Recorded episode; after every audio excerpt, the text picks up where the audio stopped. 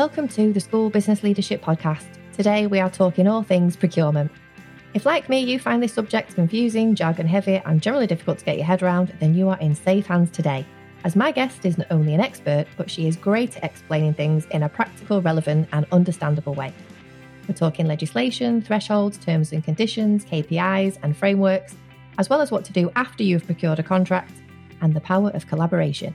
Let's get stuck in. On today's episode, I'm joined by Lorraine Ashover. Lorraine is the director of Minerva Procurement Consultancy Services, a business that helps schools reduce costs, streamline procurement practices, and save time. Minerva enables schools to conduct their procurement activities in the most compliant manner possible and ensure that they achieve the best value for money. Lorraine set up Minerva in 2010 in direct response to feedback from the school bursar community, fulfilling a long standing ambition to be her own boss in the process. Before venturing into running her own business, Lorraine worked for Barclays Commercial for 20 years the last seven years of that are specialising in the education sector. In her spare time, Lorraine is a personal taxi service for her teenage daughter Maisie and loves to escape into a good crime novel. She also bemoans the demise of her beloved Nottingham Forest, which she uses as an excuse to enjoy large quantities of gin. Today, me and Lorraine are talking about the five fundamental procurement points that every school business manager needs to know. Welcome, Lorraine. Hello, how are you? I'm good. I'm so glad that you're here because procurement is so not my thing. oh, it's you're not alone. You're not alone. It's not many people's thing. And when I say that I get excited about procurement, people do look at me rather strangely. no, it is such a relief. And I am excited um, that you're excited about it because everybody listening will get huge value from this. I get asked about procurement a lot.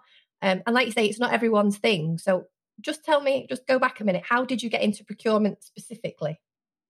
So, as you mentioned um, at the outset, um, my background is actually in, banking, um, but but don't hold it against me. I'm, I'm actually a, a, nice person, um, and I, I, got to a point after sort of 19 years in the bank where I I was feeling um, a little bit institutionalized. I thought maybe it was time to have a change. Um, I wasn't quite sure what I wanted to do, but one thing I was very certain about was that I absolutely loved working in the education sector. And mm. um, as you mentioned, my specialism in the bank was education.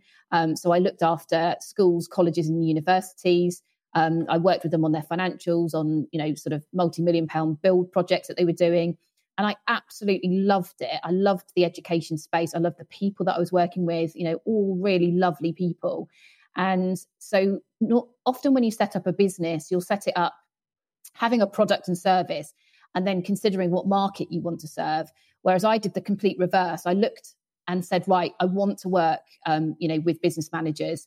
What is it that I can do for them that is going to be helpful, and ultimately, I, you know, I'll be able to make a living um, from. And even then, so that was 11 years ago.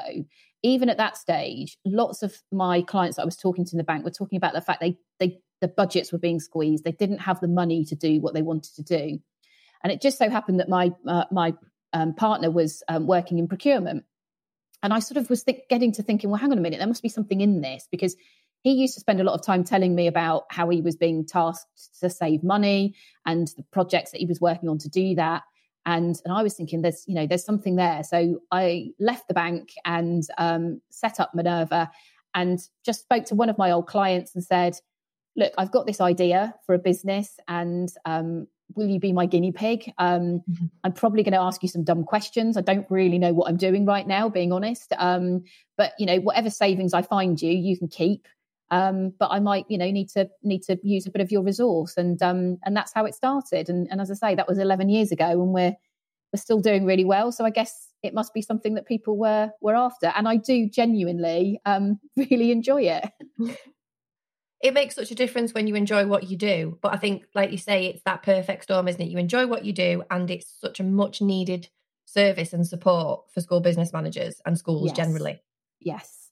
Yeah, that's right. I mean, I think, it, you know, I think that's the same for all of us. Um, you know, when you enjoy what you do, it doesn't feel like work. So, you know, mm. I, anyone that knows me knows that, I mean, my laptop is virtually welded to me. And, um, you know, I, I, think I must be the only person on the planet who went to Glastonbury Festival um, and, and actually took their laptop with them because at the time I was running a really big project and I couldn't I couldn't be away from work really, but I wasn't missing Glastonbury. So um, yeah, I was sat in a in a bar at one point with my laptop. So, um, but you know, it's it, it, but because I love what I do so much, it doesn't feel like I'm working. And the other mm. advantage of that is is as I've mentioned earlier, you know, you'll know this that the school business manager and Bursar community is such a fantastic community, such a great group of people.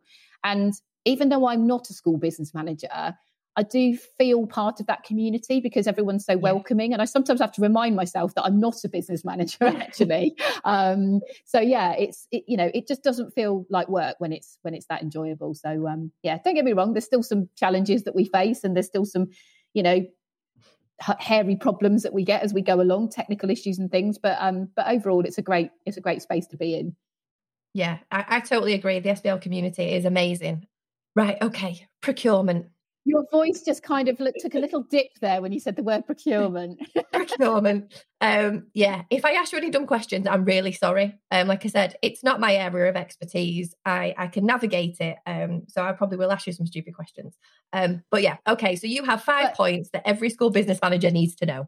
Yes. Yes. And I think that you know, I know it's a cliche, but there are no dumb questions, and I think that that's something that I hope will come across in in what we're talking about today, um, because you know people are frightened sometimes to ask for help and support, and I don't think they should be. Um, it, mm-hmm. with procurement, because it is so, com- you know, in a lot of instances, it's so compliance oriented that you know there's lots of little technical things um, that you need to know about, and it's so important not to just make assumptions or not to just guess or hope that something is right um, yeah. because that if you do that that's when you know it really will come back and bite you on the bum if you've if you've done something and Mm. I think one of the other things that I've noticed, um, and this is not, I'm not saying this to put the wind up people, but you know, there are definitely more um, contractors out there or suppliers out there that are willing to push back if they feel that something's not been done correctly.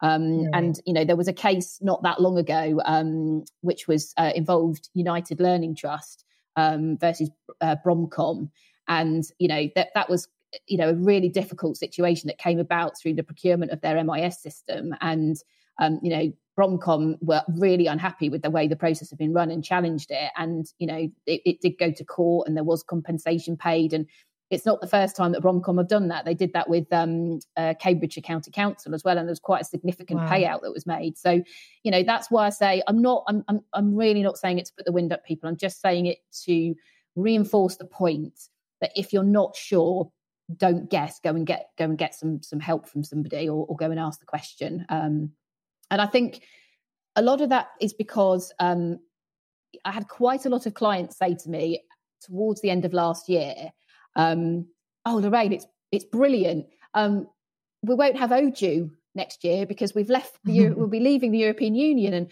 oh what are you going to do in your business? Because isn't that all about EU procurement? And I said well yes and no. It's about procurement. And actually, even though we left the EU, and even though we aren't using OJEU, the official journal of the European Union, we're not using those regulations anymore. I'm sure mm. it'll come as no surprise to you, Laura, to know that the government didn't at that point say, oh, yeah, don't worry, schools, what you like. colleges, NHS, you know, whoever you are, just do whatever you like. We've got no rules. Mm. Spend money how you like. We'll have no compliance around it, no rigor. Of course, they didn't. Um, what they said was that in the UK, we've got what's called the Public Contract Regulations 2015, and they have always been the law that underpins what goes on in terms of public sector procurement. And so mm. those rules are still there. And they have had some minor tweaks to them to obviously address the fact that it doesn't reference things like OJEU anymore, um, and to address things like the fact that your contract notices now um, only have to, they are not advertised on on OJEU anymore. They're advertised on something called the Find a Tender service, which was launched. Um, right. And so there's been little tweaks to reflect those sort of things, but fundamentally, the legislation hasn't changed.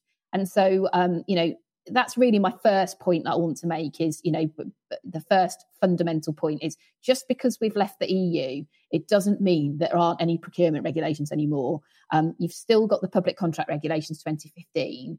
And even though um, they only apply to um, procurements that breach certain thresholds, which we'll, we, we will come on to in a moment, um, you know, mm-hmm. there's a lot of good stuff in there that's very applicable to all procurement processes that you do. A lot, of, you know, a lot of the compliance and rigor.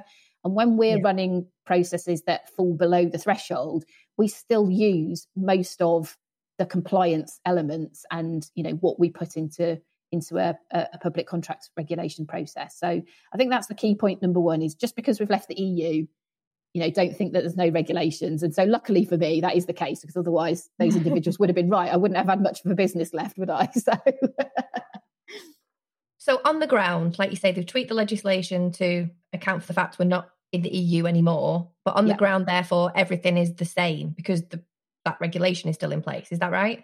It, it is the only the only real change that people will have seen is that um, contract notices used to be advertised on the official journal of the European Union, which is what OJEU stands for. Um, and there's yeah. a, a, website called TED that people may have heard of, which is Tenders Electronic Daily. That's where you used to find all the contract notices and the contract award notices when they were published. Because we're not using that anymore, because we're actually using our own legislation in, in the UK, we've now got um, what's called the Find a Tender service and um, right. and and actually um, it's it's it's much better in some respects than what used to happen with um, when you advertise contract notices on OJEU because what used to happen when you published them is that for some reason and I've never to this day understood what happens but when you submit a contract notice on OJEU it used to kind of just disappear into the EU ether for about a week. Okay. you never knew where it went. No one was checking it as far as I know but it just didn't appear until maybe day three, four, possibly day five, depended on which day of the week it was, what time you'd submitted it, whether it was raining or snowing. It felt like anyway. there was no rhyme or reason to how these flipping things got published. And whereas now it's brilliant because the second that you publish on the Find a Tender service, it's there instantaneously. So it's right. that's a that's a vast improvement on what, what used to happen. Um, so yeah, that's the biggest change that people will have seen is that where you now um, in, input your contract notices and your contract award notices has, has changed, but it's fundamentally even what you're filling in on those contract notices has not mm. changed. It's just where they're published um, that has changed. So that's the, the biggest thing that people may have noticed. And from your perspective, that's a positive change as well. Yes, it is definitely a positive change. Yeah, you can see straight away that your notice has um, been published. That that means suppliers can um, see it instantly as well. Um, a lot of suppliers will be signed up to the Find a Tender service, so they'll get alerted uh, when tenders come up that are in their area or in their industry, um, and that in itself is good because um, the under the legislation, um, when you publish a contract notice, you need to have the selection questionnaire stage, which is stage one of the process, you need to have that open for a minimum of 30 days. And that right. 30 days starts from the moment that you publish your contract notice, irrespective of when it actually appears. So, in some right. instances, there could have been five days where suppliers would have just been totally unaware that your tender was live because it hasn't appeared on the portal at that stage. Whereas now, they get you know they've got that full 30 days because you know the second you've hit the send button it appears so it just gives suppliers a, a, larger window of opportunity as well to see to see your tender is available and you know express interest and find out more about it so yeah absolutely laura that's a very positive change that we've we've seen as a result excellent okay so you mentioned thresholds is one of yes. your points going to be about thresholds because that is something that i get a bit confused with sometimes Yes. So, yes, it is. And in fact, that is the second point that I wanted to raise, the second sort of uh, fundamental point. Um, and that is around when you're deciding what procurement process to use, it's the whole life value of the contract that counts, not the right. annual value. And that's a really critical point. So, it's no good looking at your let's use cleaning contract for example um, and saying okay it's it's a um, hundred thousand pounds um, a year. So the threshold for cleaning tenders is, um, or the, well, the threshold generally for for public um, contract regulations tenders is one hundred and eighty nine thousand three hundred and thirty. Right. So on the face of it, you'd think, well, that's great because my annual value is 100,000. That's great. I don't need to run a process compliant with the with the PCR. Actually, no. If you're going to advertise that contract and it's going on for more than 12 months, which obviously it would be, then mm. you need to consider the whole life value of the contract you're advertising. So, with most um, schools and most procurement processes, um, the general sort of rule of thumb is that five years is about right for uh, the length of a contract. And we usually say a three year initial term and then right. optional extensions of a further 12 months and 12 months, taking you up to five years. Um, mm. And so, what you need to do is you need to therefore multiply your £100,000 contract value by five, because that's how long the contract will be for. So, actually, that contract is worth £500,000 not a mm. hundred thousand pounds. And that's how you decide what um, you know process you need to use, whether it's above threshold, so above the hundred and eighty nine thousand three hundred thirty, or below threshold. Um, and when it's below threshold, then you need to kind of look at your own internal financial regulations and say, what have we said in our own financial regs about what we do for tenders that are valued below that figure, basically. And you need to obviously make sure you follow your own internal regulations for that. Usually, you know, the internal financial regulations state something like up to 5,000, you, you probably don't need to do very much. Between sort of five and 25, you might need three quotes. You know, 25 to 75, it might need to be a more robust procurement process. And then you kind of get to the above threshold where you have to follow um, the public contract regulations. So make sure that you refer back to your own regulations to make sure that you're not breaching your own um, rules um, if it's below threshold. But if it's above threshold, then that's, um, as I say, where you have to look at running a PCR compliant process. There's one exception to that because obviously there has to be an exception to the rule to make it complicated, doesn't it? Um, obviously. And, eh, obviously. Um, so just when you think you've got the hang of it, then don't forget um, about school catering because school catering services fall under something called the light touch regime um, which is around mm. social and healthcare type um, services, of which school catering counts as one. And there's a much higher threshold for the contract value for school catering. So that threshold is £663,540. So that's a much wow. higher threshold. Yeah. So, so, you know, that obviously gives you a bit more flexibility around school catering. And the reason they've done that is because when we were part of the EU, there was a decision made that there were some services that they felt just weren't going to be of interest to other EU countries um, if mm. they were below a certain figure. So if you had a catering contract that was only worth, say, two hundred thousand pounds across the five years, a, a, you know, a catering company in France probably isn't really going to be interested in bidding on that. But if you've got yeah. a catering contract that's maybe over six hundred and you know, or over seven hundred thousand, well, then yes, they might be interested in that. So that's why they set these values.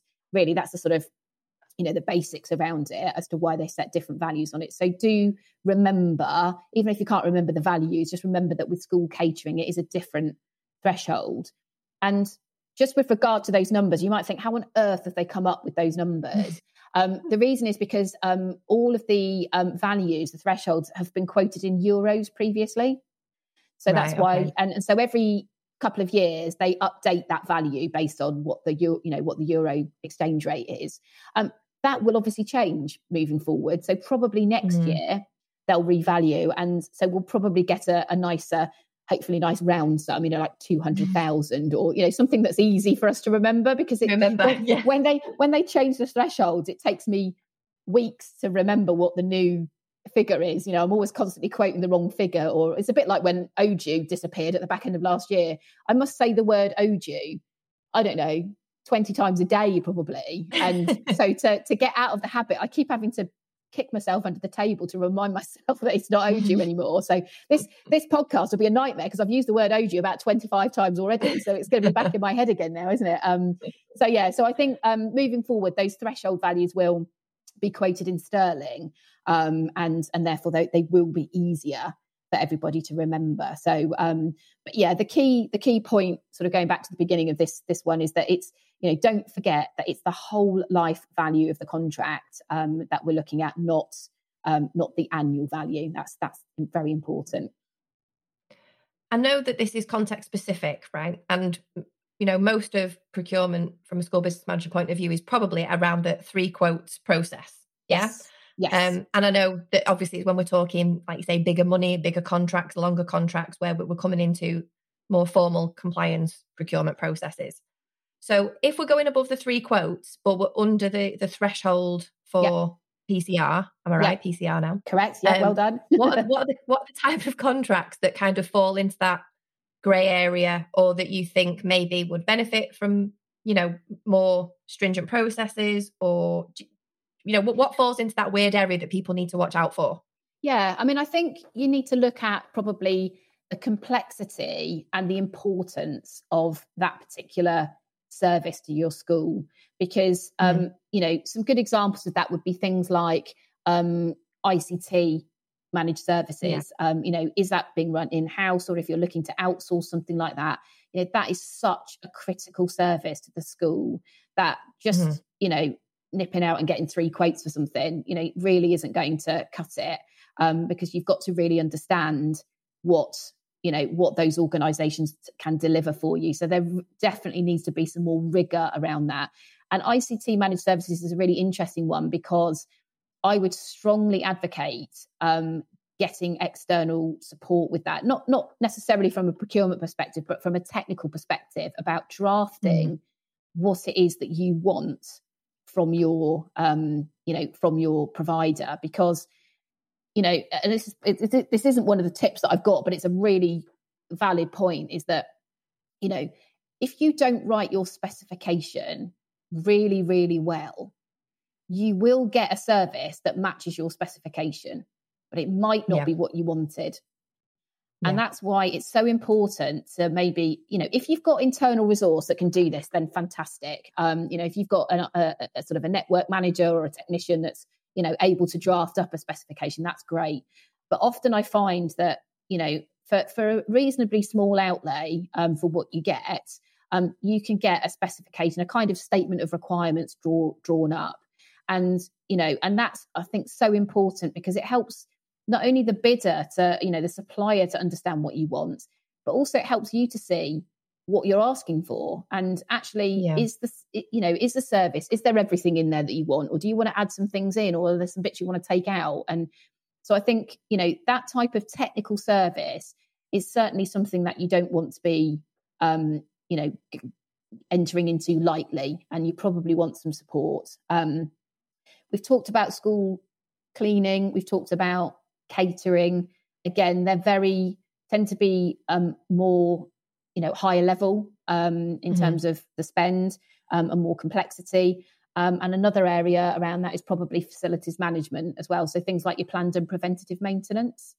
yeah. Um, so yeah, so there's a lot, you know, there's a lot of things to consider, and I think those are some of the main areas that I would say you're probably wanting to be lo- looking beyond just a three quotes type scenario. So basically, just because it's under the threshold doesn't mean to say you might not want to take a more stringent approach. Correct. I agree. Yes. Having sat opposite someone and tried to unpick and pick over the bones of a contract that wasn't fit for purpose, it's not a good place to be. No, it isn't. And I think, you know, that is something that, um, you know, I've got a, a friend who's in the army, and one of his favorite phrases is um, time spent in reconnaissance is seldom wasted.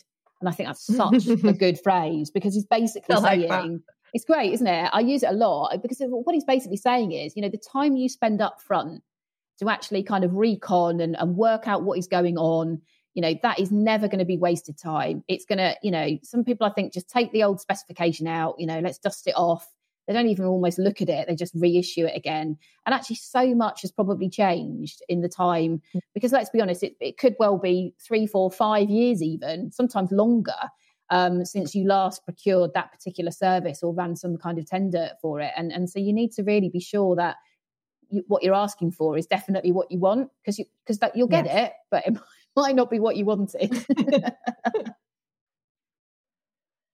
Okay, so we've covered um, the, the changes to um, from OJEU to PCR. We've talked yep. about the whole life value of the contract. Yeah. What's next? So I think one of the next things um, that I wanted to talk about was around um, terms and conditions. So we're talking here about uh, contracts, if you like, or legal agreements. And one thing that I see quite often um, is that people accept the terms and conditions of the supplier without question. And right. I would guard against that. Um, I am so aware, as I know you are, of how busy business managers are. I mean, it's just been mm-hmm. absolutely, mm. it's insane normally. And I just, I don't even know what yeah. the next level up from insane would be, but that's what it's been for the last 12 months. And, you know, so the thought, I'm sure, of sitting down and reviewing 8, 10, 20, 30 pages sometimes of small print in a contract is probably about the last thing that anybody wants to do, even me. I don't enjoy it. Mm. Um, however, it is critically important. Um, yeah. You know, contracts only ever have any benefit when something's gone wrong.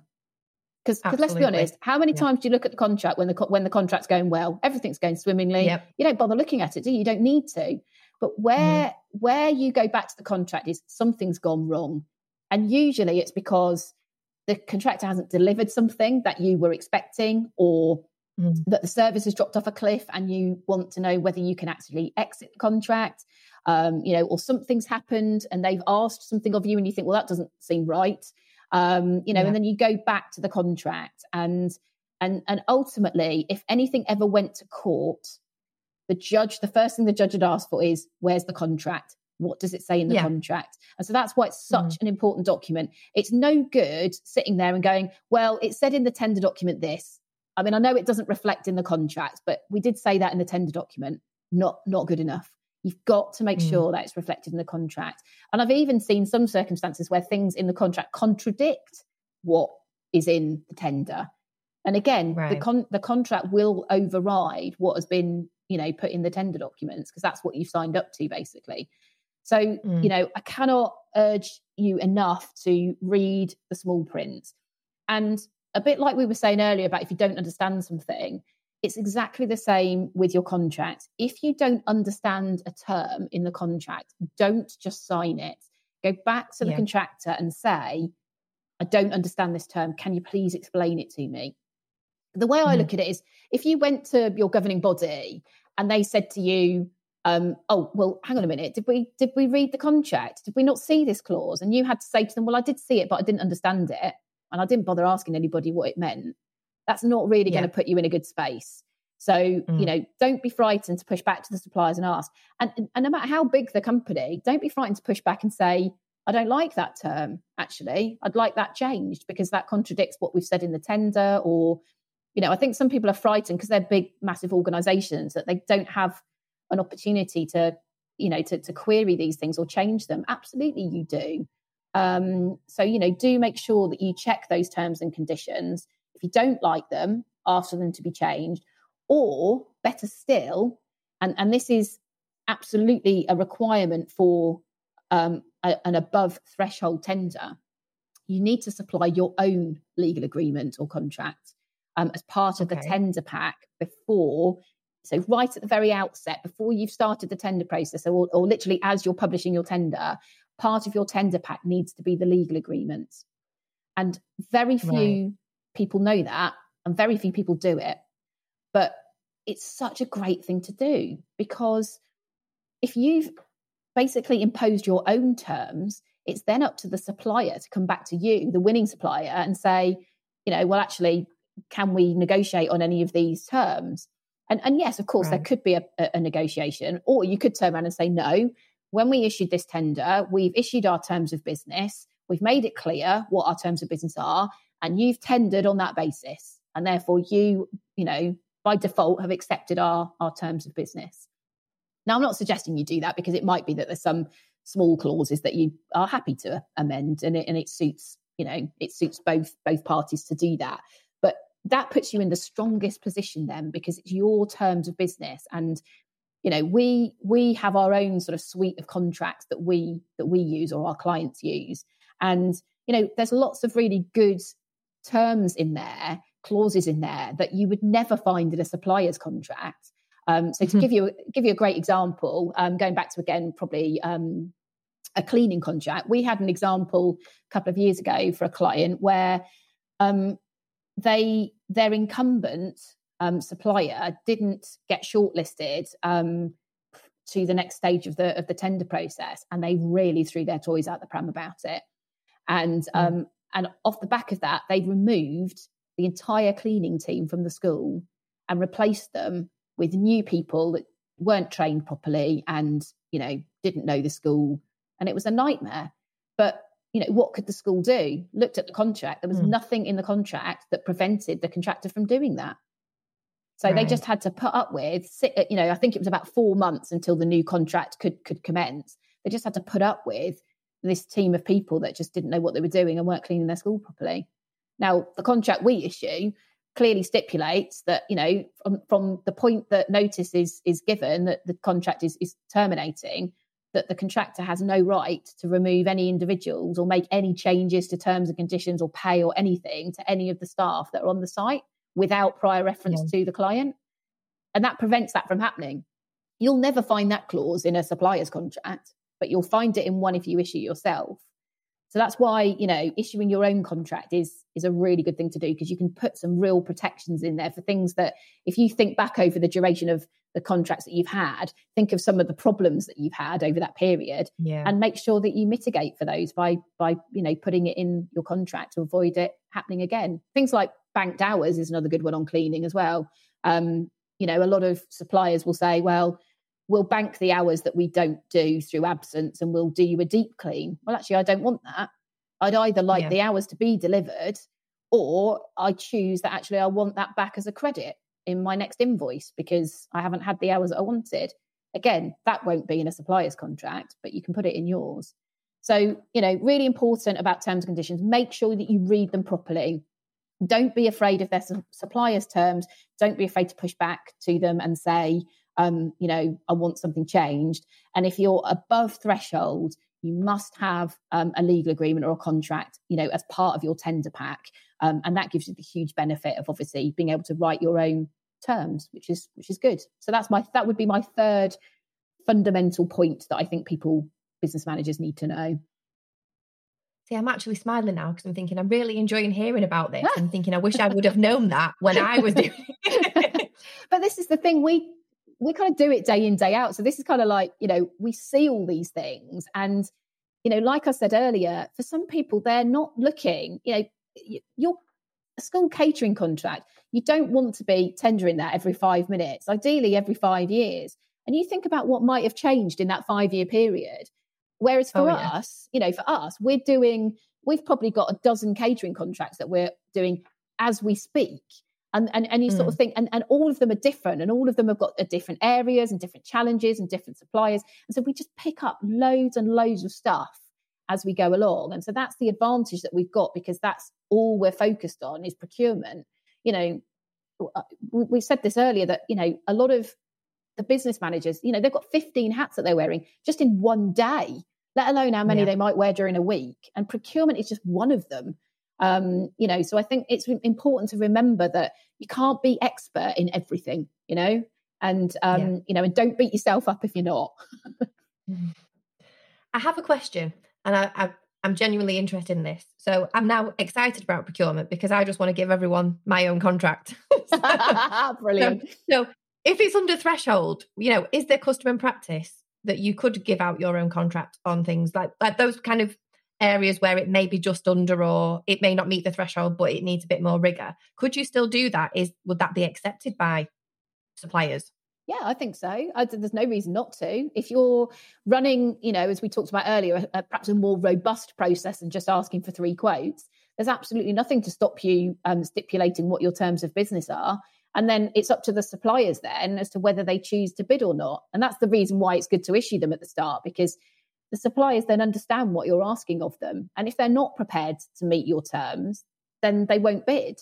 And actually, you wouldn't want them to because they're not going to be able to meet what you need. So um, I totally agree. I think even if it's below threshold, if you've got a set of terms that, you know, and, it, and maybe it doesn't have to be a whole set of terms. It could just be yeah. standard terms in certain areas that you have an expectation are met and non-negotiables. Yeah, yeah, that need to therefore be included in ultimately included in the supplier's contract, if you like, but they need to be there. Mm-hmm. So yeah, no, there's nothing nothing wrong with that at all. I've spent most of my time involved in procurement, like I say, unpicking contracts that were in place that weren't fit for purpose, either when they were tendered or, you know, they, they're coming up to the end of the shelf life or, you know, new management's taken over and they want to do something different, all that. Yeah. Um, so yeah, I, I have sat with that, you know, stack of paper in front of me and I call it legalese, all this legalese. And I'm thinking, yeah. is that clause telling me what I think it's telling me? And then getting outraged and realizing it wasn't. or thinking, oh, that doesn't sound so bad. And thinking, oh my God, they said what? They want us to do this. Yeah. You know, so, so yeah. So my advice is, yes, I, I agree. I always literally passed it to somebody else and said, this is what I think. I always read through it and made some notes yeah. or wrote lots of question marks on certain bits, you know. Yeah. yeah. Um, but yeah, please, I, I agree. I, I will reiterate it. Go and ask somebody that understands that. You know, yes. we, we, can't know everything. Yeah, and and interestingly, what you've just said there actually brings me really nicely to the to, to the fourth, you know, fundamental procurement point that I wanted to raise, and that is around um, contract mobilisation and contract monitoring. And you might mm. argue that this isn't part of procurement per se, because it's it's sort of when the procurement process has ended. But I think a lot of people make a huge mistake and think, oh, good, I've awarded the contract. Great. I can relax now. Oh, I'm so excited yeah. about our new bidder coming in. It's brilliant. Everything's going to be absolutely fantastic. Can't wait to, for them to get started. And oh, right, good. Right. What's my next project? What do I need to move on to next? And what they fail to do is be really involved in the mobilization of that new contract. And after that, then monitoring that contract moving forward. And yeah, you may feel this is a bit of a negative, pessimistic view, but I think from what you've said, you probably think it's a realistic view. And that is mm. that, you know, when suppliers get in, of course, there's this honeymoon period. You know, usually for contracts, um, you know, for service delivery, for example, you know, probably six months.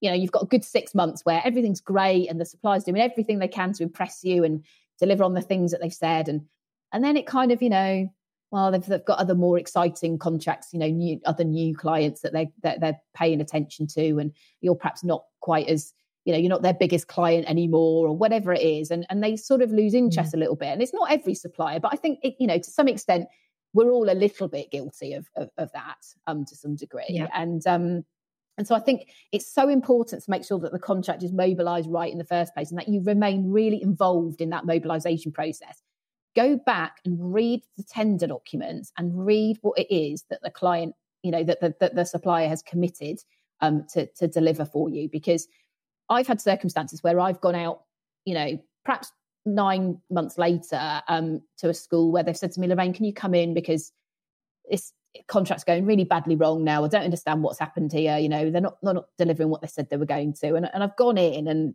you know, having read the, reread the tender documents and I've gone back in and I've said, okay, so, you know, you've got this issue with the staff um, not not clocking in on time, and the other staff are now getting annoyed because they're coming in on time and some staff aren't.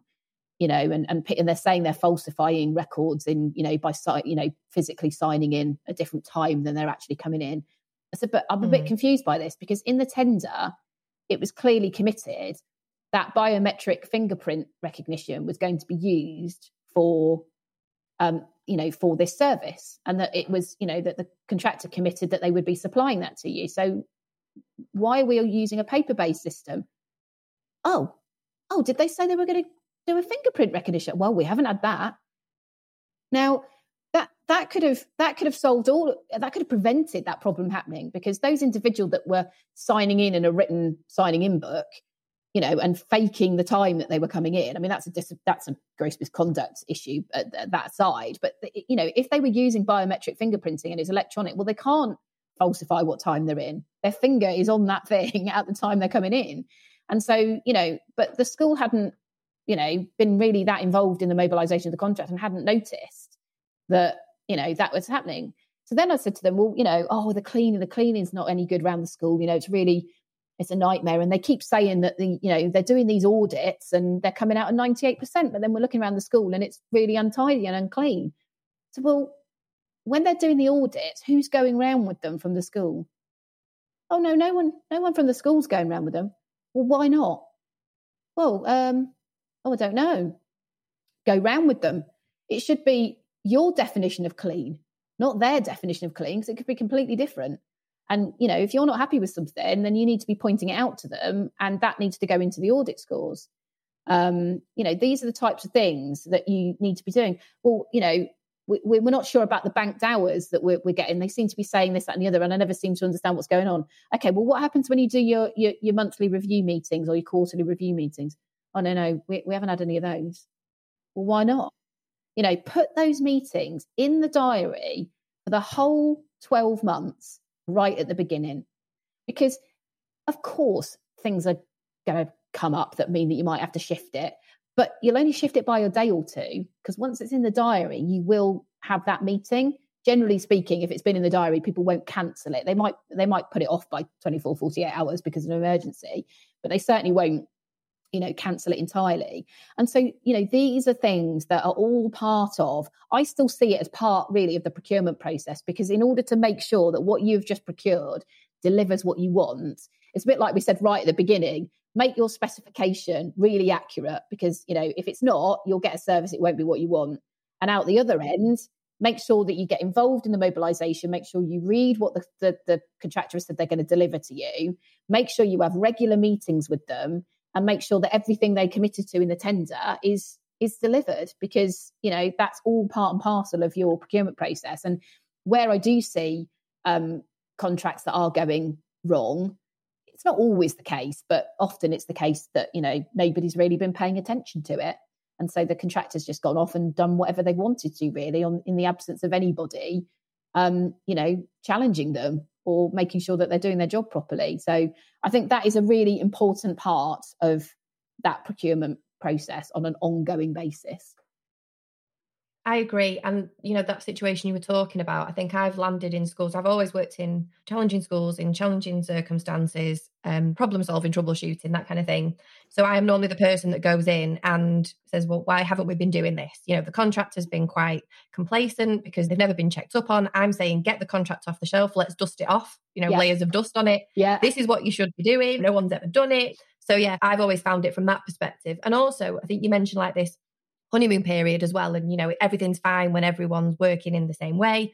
And like you say, we're talking five year contracts, but say in year three, your contact or person on the ground that you work with leaves and takes another job, that can yes. also create an issue, can't it? Definitely, definitely. And that's why it's really important to have everything in writing, um, you know, even if it's just an email, because once that individual's gone, then if you, if something's been agreed verbally and you've mm. got no record of it, the next person coming in, A, might not know about it, but B, worse still, might say, well, there's no way we'd agree to that.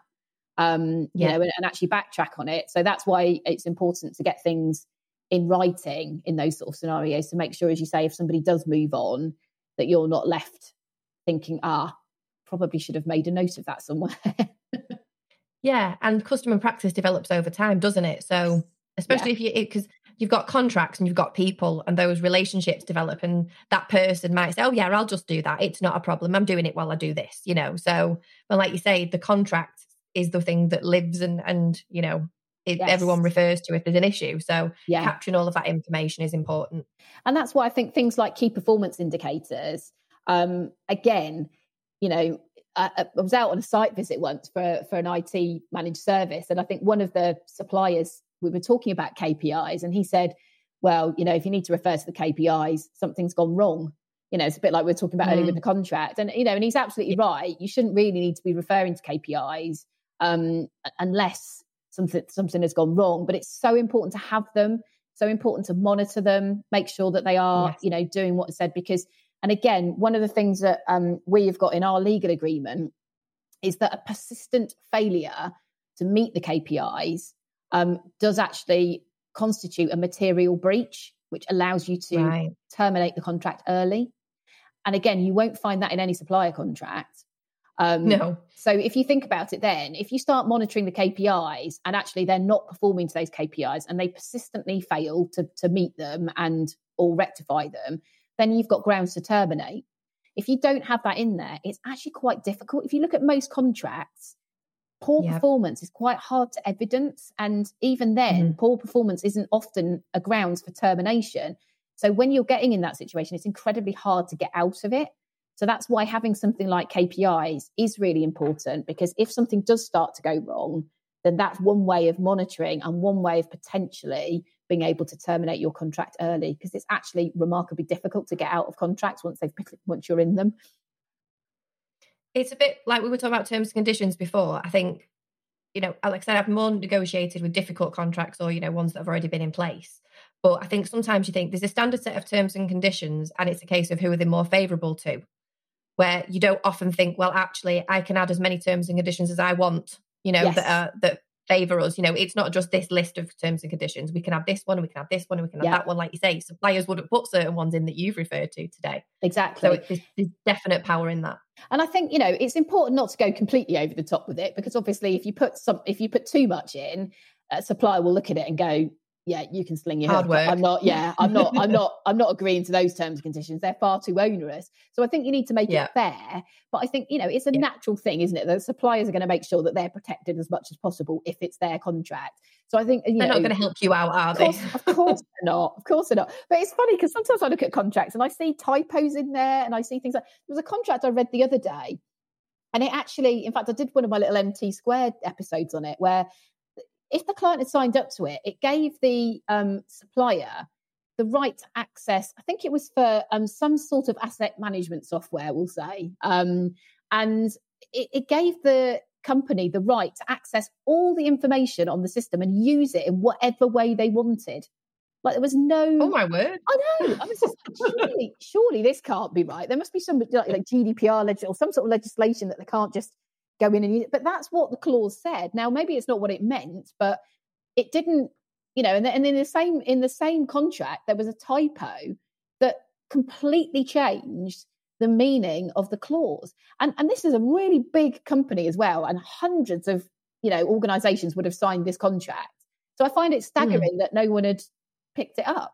Um, but anyway, yeah, just that's just an aside.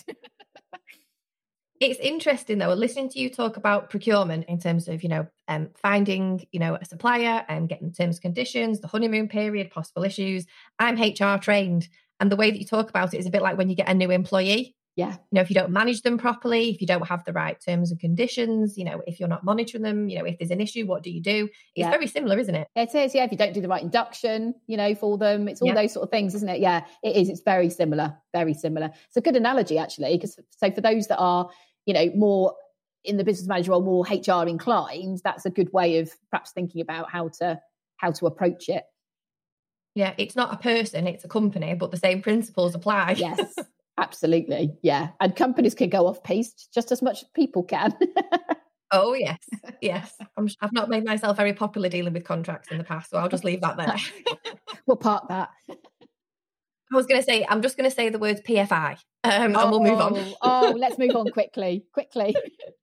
okay, so you have one more point to make. I do, and that is um, the, the the phrase "stronger together," and we we see it a lot in lots of different contexts, but I think it works so well when it comes to procurement. Um, collaboration around procurement is so beneficial, um, and and not just to leverage sort of better value because maybe you are bringing together a bigger spend. I mean, that's one element of it. But really importantly, in this in this environment at the moment, it's actually sharing best practice. It's working mm-hmm. together. It's it's you know basically sharing the workload really, um, so that not any one individual is necessarily burdened with all of the workload. Because you know if I'm running a collaborative tender process, um, maybe for a group of schools because we quite often get groups that work together. And, and when i say groups here as well don't don't be don't have any limitations here. Um, you know we've we've run groups. Um, we did a catering tender but we've done a couple of phases of it um, in in the berkshire area. And we we had the groups involved um, multi academy trusts single academy trusts maintained secondaries maintained primaries and covered three different local authority areas and wow. and and two different contractors. Um, so you know, don't let those things be a barrier to you working together. You know, you can get all those sort of you know people together and those different types of schools together and and work. And then what you find then is that you know if I'm running a procurement process for one secondary school um, for for their catering, for example, it's not going to be double the work for me to run that tender process for two nor is it going to be yeah. triple the work if it's three. Every time you add more to it, there's an economy of scale where, for example, um, you know, the presentation day that you hold, where which is the best bit of catering um, contracts, which is where you get to do the food sampling. You know, I don't have mm-hmm. to have if I've got 10 schools in my collaborative group, I don't have 10 separate presentation days. I have probably yeah. one. And I might have different suppliers in throughout the day, depending on who's shortlisted um, for each of the different schools. But essentially, I can get that done in a day, whether that's one school or whether it's 10 schools. And there's, you know, writing yeah. the tender documents. Yes, of course, there's extra work involved because there's extra information that needs to go in the tender documents, but it doesn't take me 10 times the amount of time to run it for 10 schools versus one. So, you know, yeah. working together, you know, really helps to cut down the time. You, you know, you pull your resources in terms of your expertise. If you're not particularly expert at procurement, then, you know, maybe somebody else in the group is. But also, I, have seen this so many times where someone says, Oh, I've just noticed that in the tender documents, it doesn't say about this. Um, should we add this in? And then everyone else in the group goes, Oh my God, thank God you mentioned that. Yeah, that's a yeah. really good point. Mm cool, I'm, I'm, I'm glad yeah. we didn't miss that. Now, if that person, if they hadn't been working together, you know, it's strong possibility that maybe nine out of the 10 people in that room would have not added that into their tender process and would have been really quite critical. So, you know, having that sort of hive mind, as we like to call it these days, don't we, of, of you know, all the people in the mm-hmm. room is incredibly beneficial. Um, so I think working together, collaborating has masses of benefits when it comes to procurement.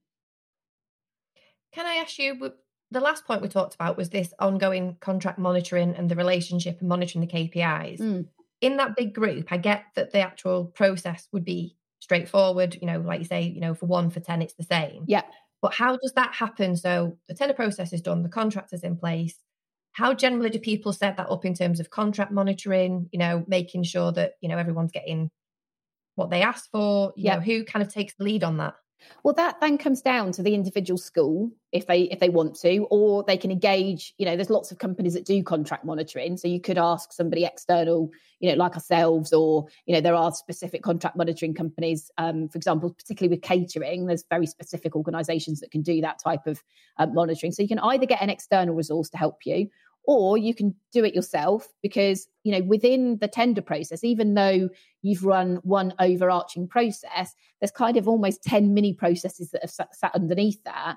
And in those mini processes you're making sure that whatever that individual school wants is reflected in that tender process. So it could be that you know when we get out the other end that there's a core set of key performance indicators that um, the contractor has suggested that they'll be putting in place and then once the hmm. contract's mm. awarded that actually then those get tweaked for the individual school so it might be that they'll go into the school and, and the school would say to them well actually this kpi that you've talked about here um, that's in your standard set of kpis that's not really relevant for our school however what is relevant is this and i'd like that included and you know most right. contractors are very happy to tweak their KPIs to reflect what you know what individual schools need. So you know it's it's like having one overarching process but with the kind of each school is still an individual school within that um, and there'd be an individual contract and they would be you know individual kpis and so you can make sure that you're getting all the benefits of working together but still being very you know still reflecting your individual identity very clearly within that process. And keeping that and keeping that control. Yeah exactly exactly. Because i think part of the danger where we see um you know i'm not i'm not saying something that i wouldn't say publicly to anybody here. I can't stand frameworks. Um you know i think they they've got their place. They they're absolutely there are some good ones and there's some and there's some spend areas where frameworks work incredibly well.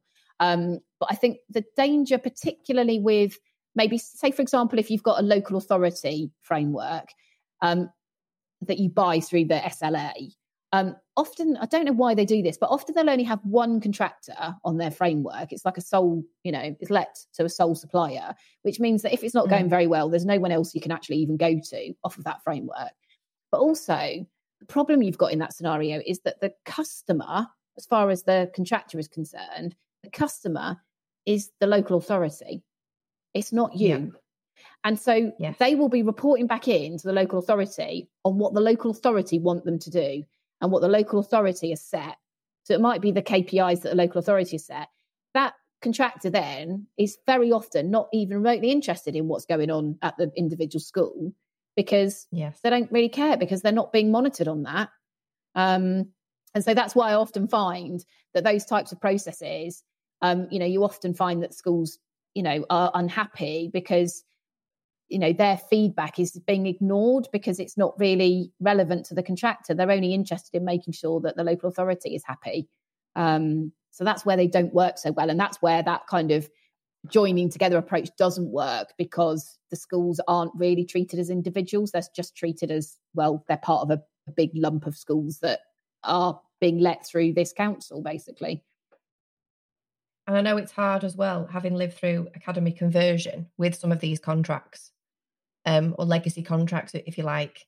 Um, and as part of the kind of conversion, they've been transferred over. Yeah. Um, and dealing with that is difficult because they're used to dealing with the local authority and, and, and, you know, they're still in the room, but actually then it's the academy or the MAT that's the, the client and it yeah. gets very murky. And also, I think there's always a fear, a very understandable fear of moving away from the protection of the local authority. Yeah. It's a bit like, well, what if something goes wrong? You know, are they going to yeah. support me or am I actually going to be left out on a limb because I dared to move away from the local authority provision?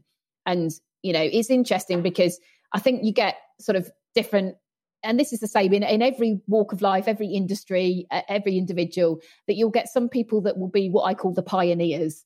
And they'll be the ones yeah. that will be like, right, stop that you know, I think there's a better deal out anyway. here. I'm going for it, you know. Feel feel the fear and do it anyway, isn't it? And it's like they go off and do it. And they're the pioneers. And then you'll get the fence sitters. You'll get the ones that will go, mm, I'm just gonna have a little we'll watch and see how it goes. Yeah, I'll just have a little I'll just have a little looky see because I'm quite interested in that. That looks like might be quite good, but I'm not quite ready for that yet. So I'll just have a look and see how they're getting on. And if it all goes yeah. well, then I'll have a go. And then and then you'll get the people that I say they're the they're the people that are getting splinters because they're just going to sit on the fence forever and they're never going to get off it. yeah. and, and, there's nothing you can do for those people. but it's yeah. hard, it, authority? Because I know with some of them, and I'll come back to HR, you know, with a HR service, some have really good HR SLAs, some yes. not so good. And I've spoken to quite a few people who want to move, but the local authority say, if you move, you know, we're the employer, um, and if you take someone's advice and it doesn't match what we would have told you, then we're not liable for if yeah. something goes wrong. And yeah. that scares people, doesn't it? Yes, it does. It does. And I think what's interesting about that, though, is that um, sometimes it's quite useful then to, um, with the legal agreements that you've got drawn up, is actually have them run past the legal services because a lot of people still buy into the legal services, um, you know, SLA from the from from the council. So get the legal services to check over the um, the legal agreement because that you know that yeah. then that then also helps because they, they've got visibility then and and before you sign up to that contract they can they can point out to you anything that you know they feel you shouldn't be signing up to so that's the way that they can support um, but yeah it's it is an interesting it is an interesting dilemma and i can understand why people would like the comfort and and i think particularly during this period of a pandemic um, you know yeah. obviously there have been a lot of challenges around contracts um, you know in, in terms of the delivery and what you should pay and what you shouldn't pay and grey areas in, in guidance and you know and, and in, in, that scenario possibly having the protection of a local authority in that may or may or may not have been beneficial but it certainly wouldn't have you know been harmful i don't think Shall I assume that there will be a pandemic clause in lots of these procurement contracts now? Funnily enough, yes. Um, uh, it's yeah. Uh, we we had some clauses written actually um, for our mainly for our catering contracts because they've been they've been the ones that have been most troublesome when it has come to the pandemic for obvious reasons. Um, cleaning mm. contracts haven't really been an issue because in fact cleaning contractors have done really I don't mean this in a bad way, but done really well out of the situation. It makes it sound like they're, you know, making hay while the sun shines. They just needed they more just, cleaning. Just needed loads more cleaning, exactly. So there's not really been an issue for them because um, a lot of the time they've been able to furlough staff, and and then you know people have when they've been coming back have needed more cleaning, not less. There's, I think there are more day janitors employed in schools these days than there's ever been um, as a result. So you know they've been less problematic. ICT managed service contracts they've been less problematic because you know they've needed more yeah. support in actual fact with all the remote learning and trying to gear everybody up to be working from home and this sort of thing um, but the catering contracts have obviously been the one where the catering contractors have been hugely impacted because literally their service has just disappeared um, and so yeah we, we have been um, including pandemic clauses sometimes the clients have been proactively putting them in. Sometimes they've not, but then the contractors have come back and said, hmm. well, we won't sign it unless there are pandemic clauses in it. So you're absolutely right. They are pretty much a staple. Although, and it's interesting because there's been a discussion going ar- along now, which is getting very technical, but about whether force majeure can actually apply to a pandemic anymore, because you know force majeure is usually for unforeseen events. Yeah, can we now count a pandemic as being unforeseen because mm. we've already had one, or do we have to go as far as saying that the COVID nineteen panic could be a uh, pandemic could be foreseen, but something else might not be? So, you know, this is yeah. what I mean about this, you know, even just the tiniest little things like that, you know, that's just one clause in, in, you know, in, a, in hundreds in a, in a contract. But even that, just that little example I've given there could be, you know, making the difference between a problem or not in your, in your contract. So again, even more legalese to read and yeah, understand. Sorry. I hate reading small print. So I don't know why I've picked a, a career or a, a, business that involves reading loads of small print. Just as well I'm all right at it, really, isn't it? Even if I don't like it.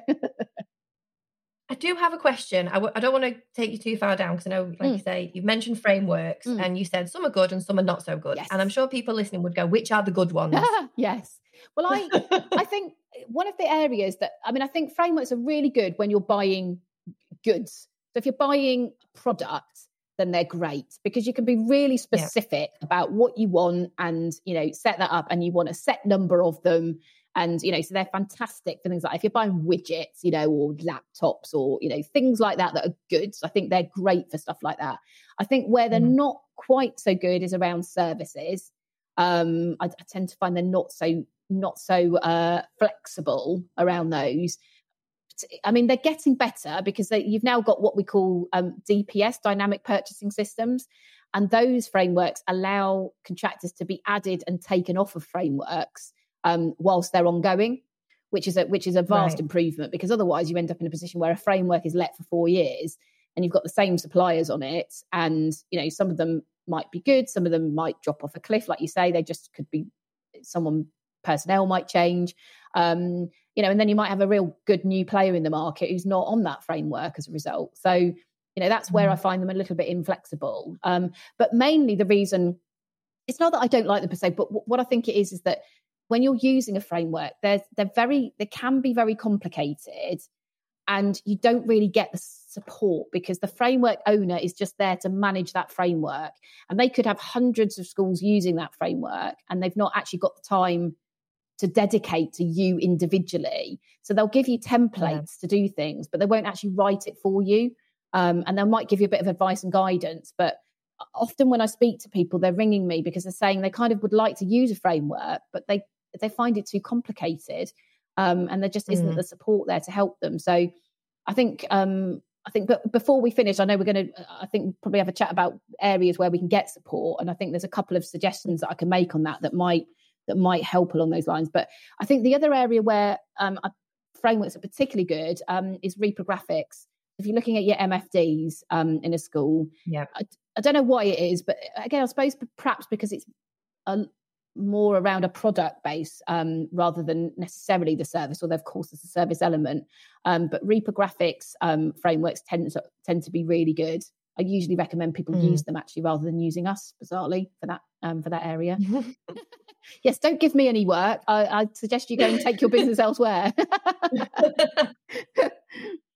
But yeah, I did want to touch on frameworks because it is again, you know, like you look onto the, you know, the DFE website and it just looks all a bit mystical, doesn't it? There's a long list, there's a lot of options, you know, like you say, there's templates, but there's not much guidance around it. Yes. You know, when you're digging into the detail. And I think that's what puts people off. It really does. Um, it's that complexity around it and the lack of lack of support um you know but there are some you know there are some great frameworks out there. And you know there's if you speak to the framework owners they're all fantastic and they really know their stuff. And you know i do having said what i've said about them you know i do always explore them as an option because i think it's wrong to rule something out before you've properly explored it. And so i think you know i do yeah. regularly speak to I regularly speak to people at YPO, at ESPO, um, not so much Crown Commercial Services because I don't have so many contacts there, but you know, certainly YPO and ESPO.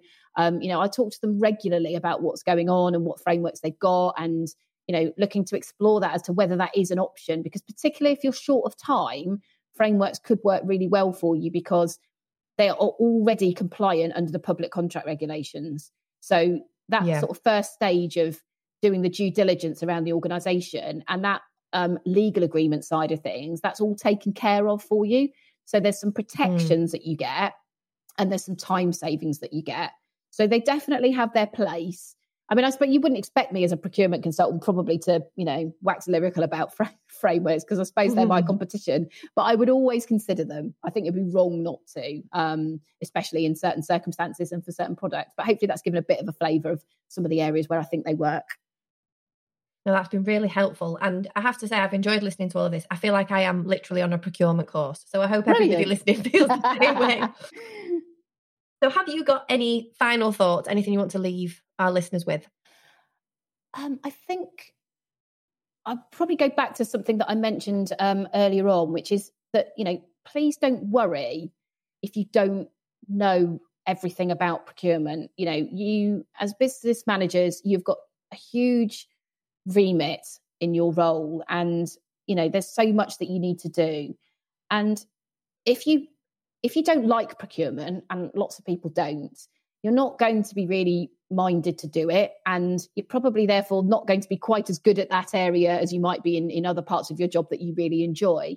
And so I think don't be frightened to ask for help and support um, if you need it. Um, and, and please don't think that you're the only one that is asking this question, I can absolutely assure you that we got loads of people speaking to us um, all the time asking questions. And we're really happy to, you know, if someone's got a problem or a question, you know, just ring us or drop us a, you know, note on our contact us page because we'll happily answer mm. questions for people. I would far rather spend 20 minutes, half an hour talking to somebody um, and guiding them to make sure that they don't go down the wrong path than I would for somebody mm. to be sitting there and going, oh, well, I don't really want to make a wally of myself and phone up and ask because it's probably a really stupid question. I can assure you, we'll never make you feel stupid because, you know, what you're asking, I'll bet you any money you like someone's asked it before. Um, mm. So please, you know, be comfortable, get get help and support, and and I think you know, in terms of help and support, and you mentioned training there, Laura, and it's interesting because I know I said to you when we were sort of preparing for this that, you know, procurement training is something that I'm really aware that there's a real lack of. Um, yes. And, you know, I speak to people a lot and they say, well, where do you get any training? And it's really, it's kind of a bit here and a bit there. And, you know, there's not really anything particularly, um, you know, joined joined up when it comes to that. So it's definitely something that I think we need to need to look at. Um, but in terms of what support is out there, um, you know, there are the regional buying hubs. Um, so there's one in the southwest and there's one in the northwest at the moment.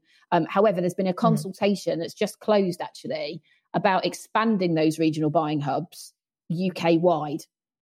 And if that happens, right. then that means that there'll be full coverage by those regional buying hubs. And they're there to offer help and support as well. So they're another port of call that you've got if you're in those areas at the moment and hopefully soon to be across the UK. Um, you know, they're there to give you advice, support, guidance, particularly on complex procurements. They will advise you about what frameworks are out there that you can use um, and that sort of thing. So, you know, that's one source of support. Um, you've got the DFE Buying for Schools website. Um, there's lots of great guidance on there, lots of templates and, and flow charts and things that you can use. That's another really good source.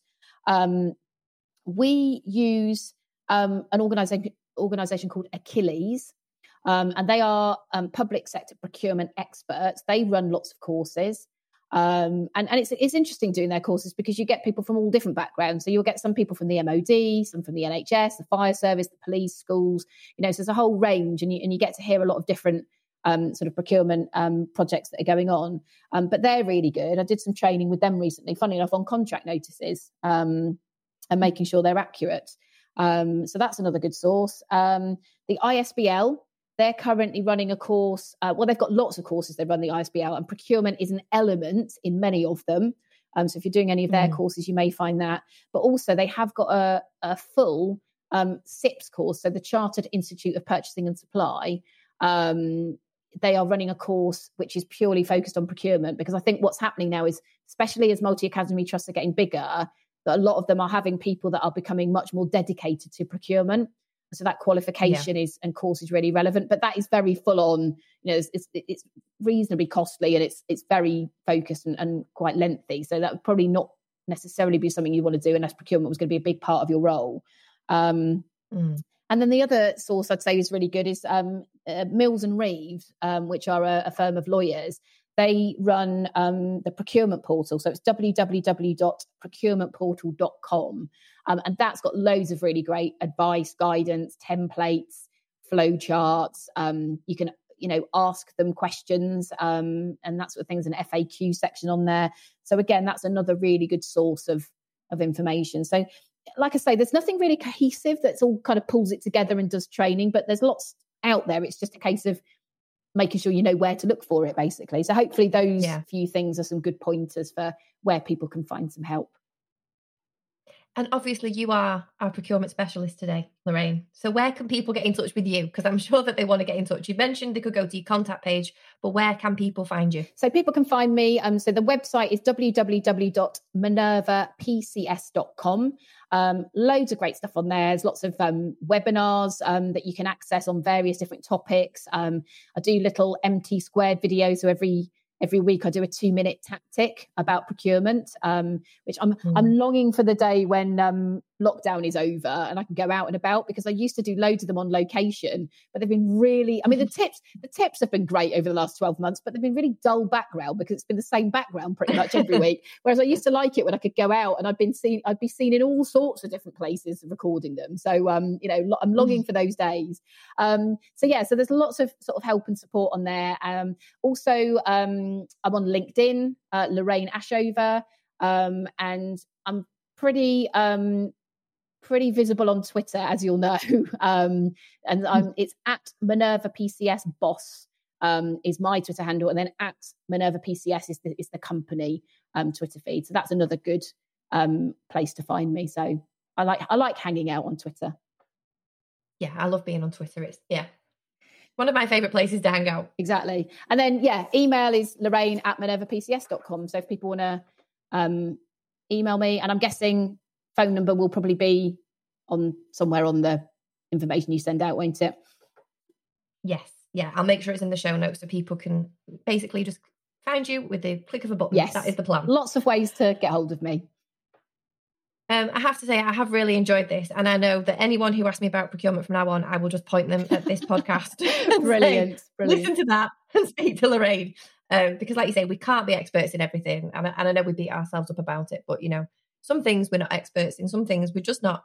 You know, procurement I know is not my bag. You yeah. know, I'm I'm more of the HR side of things, but no, I have found immense value in it myself. Good, I'm really so pleased. At least I would be able to if someone gave me a test on it, I think I'd be okay. Good, perfect. That's excellent. Well, yeah, I mean, we're the opposites because I'm not a massive, you know, I'm not massively great at HR. It's one of my probably weak you know weak weak spots. Um and and that's and that's my point is that you know don't don't feel that you've got to be an expert and don't feel that you know you can't pick the phone up and ask a question because you know I'd far rather someone ask me something that they maybe feel is a bit of a silly question but as I say it avoids them making a mistake or causing causing themselves a problem. So um you know we are here to help. Not everything you know not everything's a chargeable service. You can pick the phone up to me and have a chat and that's absolutely fine it's one of those things, isn't it? Because before I was thinking, oh my God, there's so much I don't know. And now I think, oh, I actually know enough, yeah. but I'm now more aware of what I don't, I know what I don't know, yes. if that makes sense. It does. It does. And that's the thing. And we're still learning. I mean, I've been doing this for 11 years now, and still every week I learn something new. Um, that I didn't know before. And it's all just gets packed in there, you know, ready to be pulled out at the relevant moment. And so that's why it's important to, you know, to seek that expert help and support because there may well be something some sort of thorny issue that you've got that I've probably come across before. And if I haven't, yeah. I kind of like it because I'm like, oh, well, that's an interesting one because I've never come across that before. How do we solve that problem? Um, you know, it's yeah. all good stuff. So yeah, I've either got the answer, I'll know someone that's got it, or I will go and find it. I love it. I love it. Oh, thank you so much, Lorraine, for joining me today. I've really enjoyed it. And like I said, I can't wait for this episode to go out so I can point people to it. So I really appreciate you coming on and sharing this this great knowledge that you've got of procurement and your passion for it as well. Oh, thank you so much. I've really enjoyed it. Thank you for the opportunity.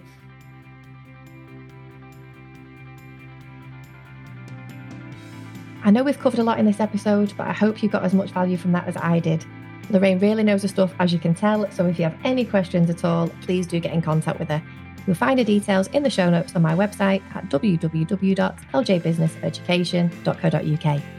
Remember, this show is available in all of the podcast directories. Just make sure you hit the subscribe button in your chosen podcast player so you don't miss an episode. And if you listen to today's episode and you're on social media, let me know what you think.